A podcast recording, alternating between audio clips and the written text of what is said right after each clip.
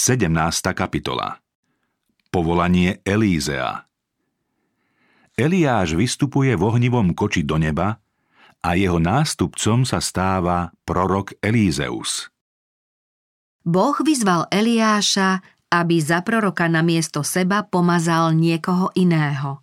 Pán povedal Elízea, syna Šáfatovho, pomaž za proroka na miesto seba – Eliáš poslúchol a šiel vyhľadať Elízea. Keď sa cestou na sever rozhliadal po krajine, javila sa mu celkom inak ako prednedávnom. Zem bola vtedy vysušená a polia neobrobené, lebo tri a pol roka nebolo rosy ani dažďa. Teraz sa všetko zelenalo, ako by si príroda chcela vynahradiť obdobie sucha a hladu. Elízeov otec bol zámožný roľník a v čase takmer všeobecného odpadnutia s celou svojou rodinou patril k tým, ktorí svoje kolená nesklonili pred bálom. Členovia jeho domácnosti uctievali hospodina a pravidlom každodenného života bola vernosť viere starého Izraela. V takomto prostredí Elízeus prežil svoje detstvo i mladosť. V zátiší vidieckého života čerpal poučenia z Božieho slova a z prírody. Pri užitočnej práci si osvojil disciplínu, potrebnú zručnosť, priamosť a poslušnosť voči rodičom a Bohu. To všetko mu pomohlo získať schopnosti, ktoré bude neskôr potrebovať vo svojom významnom poslaní. Elízeus bol povolaný za proroka, keď s čeľadníkmi svojho otca zorával pole – Robil to, čo dobre ovládal. Mal spoľahlivé vodcovské schopnosti, ale aj pokoru a ochotu slúžiť. Ako bol tichý a vľúdny, tak vedel byť aj činorodý a rázny. Bol čestný a spravodlivý, miloval Boha a v bázni ho ctil. V každodennej práci získaval zdatnosť, cieľavedomosť a ušľachtilosť, rástol v milosti a v poznaní. Spoluprácou s otcom v domácom prostredí sa učil spolupracovať s Bohom. Verným splňaním malých povinností sa Elízeus pripravoval na svoju novú úlohu. Každodennými praktickými krokmi mu pribúdali potrebné skúsenosti na rozsiahlejšie a dôležitejšie dielo. Učil sa slúžiť a tým nadobúdal schopnosť viesť a učiť iných. Z toho plinie všeobecne platné poučenie. Nikto nemôže vedieť, aký výchovný zámer s ním Boh sleduje, no každý si môže byť istý, že vernosť v malých veciach je znamením spôsobilosti prevziať väčšiu zodpovednosť. Každý skutok je prejavom našej povahy.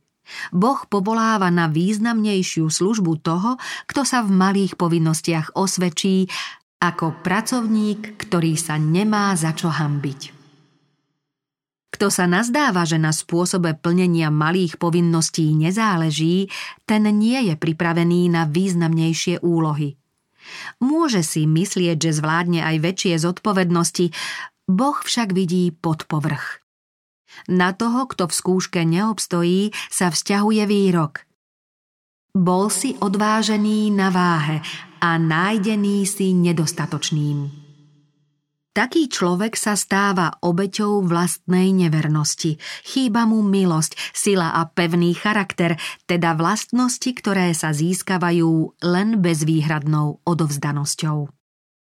Mnohí sa nazdávajú, že ak nie sú zamestnaní v Božom diele, že nešíria Božie kráľovstvo a teda žijú neužitočne. Mať tak príležitosť konať niečo významné, ako radi by sa do toho pustili.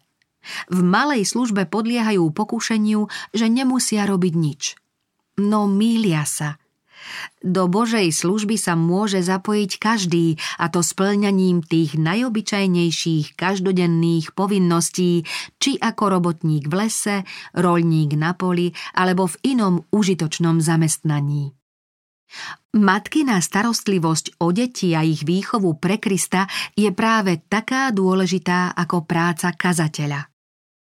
Mnohí túžia po mimoriadnom nadaní, aby mohli konať nejaké pozoruhodné dielo, pričom zabúdajú, že plnením povinností vo svojom najbližšom okolí ich život dostáva životodarnú vôňu. Mali by sa chopiť príležitosti, ktorá na nich čaká v bezprostrednej blízkosti. Úspech v službe ani tak nezávisí od schopností, ako skôr od činorodosti a ochoty – na vykonanie dobrej služby nestačí skvelé nadanie, ale svedomité plnenie každodenných povinností, spokojnosť a nepredstieraný, úprimný záujem o blaho iných ľudí. Aj v tom najskromnejšom postavení možno nájsť pravú vznešenosť. Boh si cení aj tú najjednoduchšiu prácu, ktorú vykonáme svedomito a s láskou. Keď Eliáš na Boží príkaz hľadal svojho nástupcu, šiel okolo poľa, kde práve oral Elízeus. Prorok prehodil cez plecia tohto mladého muža posvecujúci plášť. Šáfatová rodina počas hladomoru spoznala Eliášovo poslanie a dielo. Teraz Boží duch osvietil Elízea a on pochopil význam prorokovho činu. Ten mu bol znamením Božieho povolania za Eliášovho nástupcu. Elízeus zanechal voli, pobehol za Eliášom a povedal Dovoľ mi prosím poboskať otca a matku, potom prídem za tebou. Eliáš odpovedal Len choď, vráť sa, veď čože som ti urobil? To bola skúška viery. Elízeus sa musí rozhodnúť sám, či povolanie príjme alebo odmietne. Ak mu je domov so zvyklosťami v ňom milší, môže tam zostať. Elízeus však pochopil význam tohto povolania. Vedel totiž, že pochádza od Boha a preto neváhal poslúchnuť. Nejaké svetské bohatstvo mu nezabránilo v tom, aby sa stal Božím poslom. Nevzdal sa prednosti mať spoločenstvo s Božím služobníkom. Vzal záprach volov, zabil ho a keď uvaril meso na postroji pre voli, dal ľudu a jedli. Potom vstal, odišiel za Eliášom a posluhoval mu. Bez váhania opustil milovaný dom, aby nasledoval proroka v jeho neistom živote plnom zmien – Keby sa Elízeus vypitoval, čo ho čaká a čo bude jeho poslaním, Eliáš by mu povedal To vie len Boh, on ti to oznámi. Ak budeš očakávať na hospodina, dá ti odpoveď na každú otázku. Ak máš dôkaz, že ťa Boh volá, tak poď so mnou. Buď si istý, že Boh je so mnou a hlas, ktorý počuješ, je hlas Jeho. Ak kvôli Božej priazni všetko ostatné pokladáš za bezvýznamné, tak poď. Dôležité rozhodnutie Výzva, ktorú dostal Elízeus, sa podobá odpovedi, ktorú dal Kristus mladému kniežaťu na jeho otázku. Čo dobré mám robiť, aby som mal väčší život? Kristus mu odpovedal. Ak chceš byť dokonalý, Choď, predaj svoj majetok, rozdaj ho chudobným a budeš mať poklad v nebi. Potom príď a nasleduj ma. Elízeus prijal výzvu bez ohľadu na radosť a pohodlie, ktoré opúšťal. Keď bohatý mládenec počul spasiteľové slová, odišiel smutný, lebo mal veľký majetok. Nebol ochotný vzdať sa svojho bohatstva, lebo ho miloval viac než Boha. Neochotou zrieť sa všetkého pre Krista dokázal, že nie je hoden zastávať miesto v majstrovej službe. Výzva všetko obetovať na oltár služby oslovuje každého. Nie všetci z nás sú povolaní slúžiť ako Elízeus a nie všetci sme vyzvaní, aby sme predali všetko, čo máme – Boh však od nás žiada, aby sme vo svojom živote dali prednosť jeho službe a nepremárnili ani jediný deň bez toho, že vykonáme niečo pre pokrok Božieho diela na zemi. Boh neočakáva od každého rovnakú službu. Niekto môže byť povolaný za misionára v cudzej krajine, iný má svojimi prostriedkami podporiť dielo Evanielia. Boh prijíma obeď každého a jemu máme posvetiť život i všetky svoje záujmy. Ľudia takto oddaní Bohu budú počuť výzvu neba a poslúchnu ju. Každému, koho pán poctil svojou milosťou, zverí aj určitú službu v diele na záchranu iných. Každý má ochotne prijať poslanie Tu som ja, pošli mňa.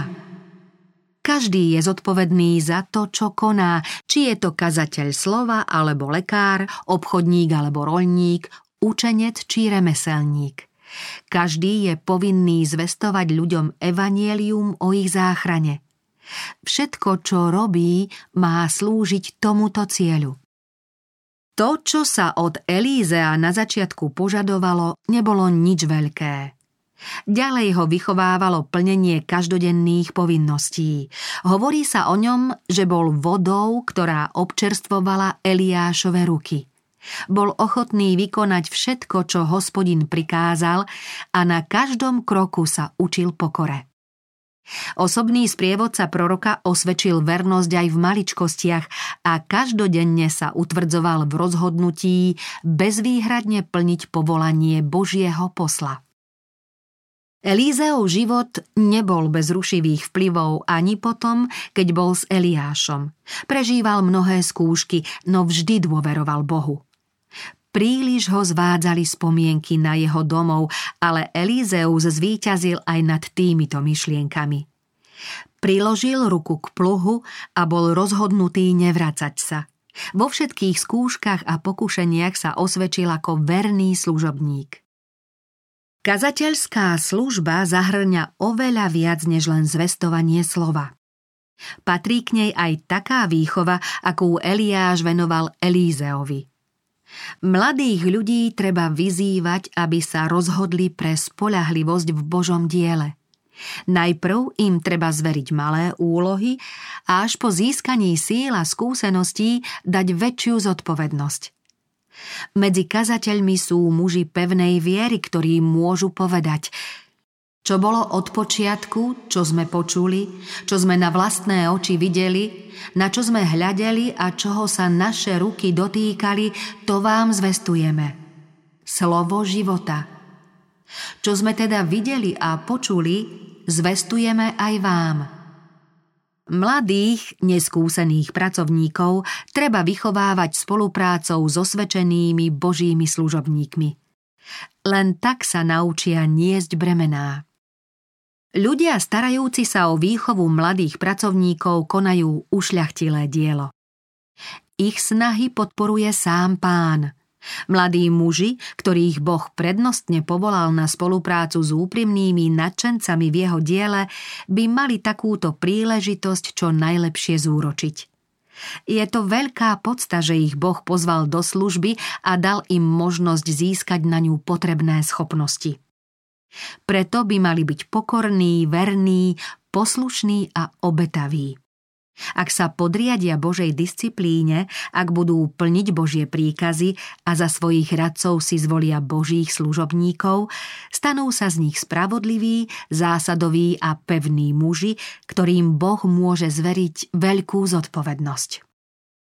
Kde sa zvestuje čisté evanielium, tam Boh povoláva ľudí od pluhu aj z iných odvetví činnosti a vzdeláva ich po boku skúsených pracovníkov. Takto vyučení jednotlivci budú pravdu zvestovať účinne a presvedčivo. Boh sa obdivuhodne a prozreteľne postará, aby im vrchy prekážok uhli z cesty a prepadli sa v hlbinách mora. Mnohí ľudia sa oboznámia s významným posolstvom a pochopia ho. Poznajú, čo je pravda. Dielo bude napredovať, kým celá zem nebude počuť evanielium a potom príde koniec. Obdobie prípravy ešte niekoľko rokov pracoval Eliáš s Elízeom a mladý muž sa denne zdokonaľoval v príprave na svoje prorocké poslanie. Eliáš sa stal Božím nástrojom na odstránenie mnohého zla. Achabom a pohanskou Jezábel podporované modlárstvo, ktoré zviedlo národ, utrpelo rozhodujúcu porážku. Bálovi proroci boli pobytí. To oslovilo celý Izrael a mnohí začali znova uctievať pravého Boha. Eliášov nástupca Elízeus bude musieť starostlivo a trpezlivo poučať Izraelcov a viesť ich po bezpečných cestách. Spolupráca s Eliášom, najväčším prorokom od čias Mojžiša, pripravila Elízea na dielo, ktoré čoskoro bude konať sám. Eliáš musel pri spoločnej práci občas prísne pokarhať zjavné zlo – keď bezbožný Achab pripravil nábota o vinicu, Eliáš mu oznámil jeho záhubu a zánik celého jeho domu. Keď sa Achazia po smrti svojho otca Achaba odvrátil od živého boha k ekrónskému bohu Bálzebúbovi, Eliáš sa znova ozval a vládcu dôrazne napomenul.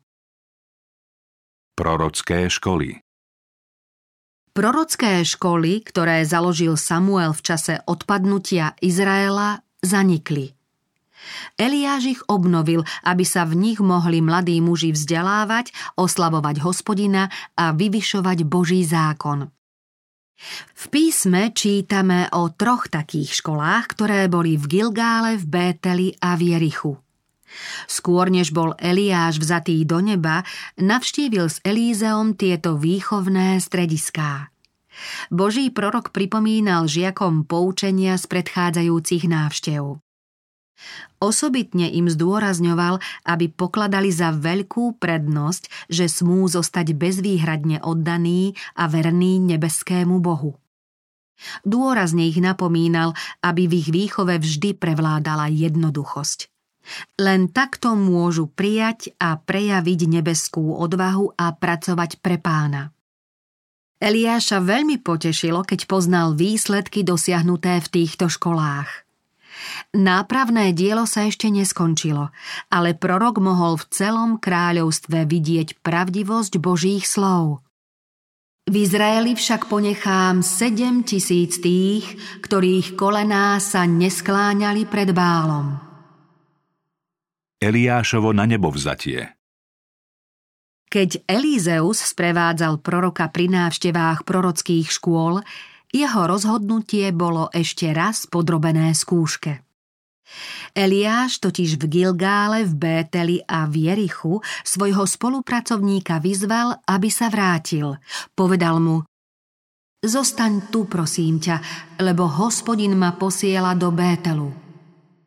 Pri práci vo svojom rodisku Elízeus získal odvahu a vytrvalosť. A keď sa teraz chopil pluhu na inom poli, nedá sa odradiť od svojho zámeru. Nedá sa odviesť od svojho učiteľa, kým len má príležitosť zdokonaľovať sa v službe. Žiakom prorockých škôl, no predovšetkým Elízeovi, bolo zjavné, že Eliáš bude premenený, hoci on sám o tom nevedel. Preto skúsený služobník Božieho muža Eliáša neopúšťal. Kedykoľvek mu Eliáš radil, aby sa vrátil, odvetil. Ako žije hospodin a ako žiješ ty, neopustím ťa. Obaja odišli, zastavili sa pri Jordáne. Eliáš vzal svoj plášť, zvinul ho a udrel ním na vodu, takže sa rozostúpila na jednu i na druhú stranu a oni dvaja prešli po suchu. Keď prechádzali, Eliáš povedal Elízeovi Žiadaj si, čo ti mám urobiť, prv ako budem od teba vzatý. Elízeus netúžil po svetských podstách či vysokom postavení medzi mocnými tohto sveta – po čom však túžil, bola miera ducha, akou Boh tak štedro obdaril Eliáša, ktorého čoskoro poctí premenením.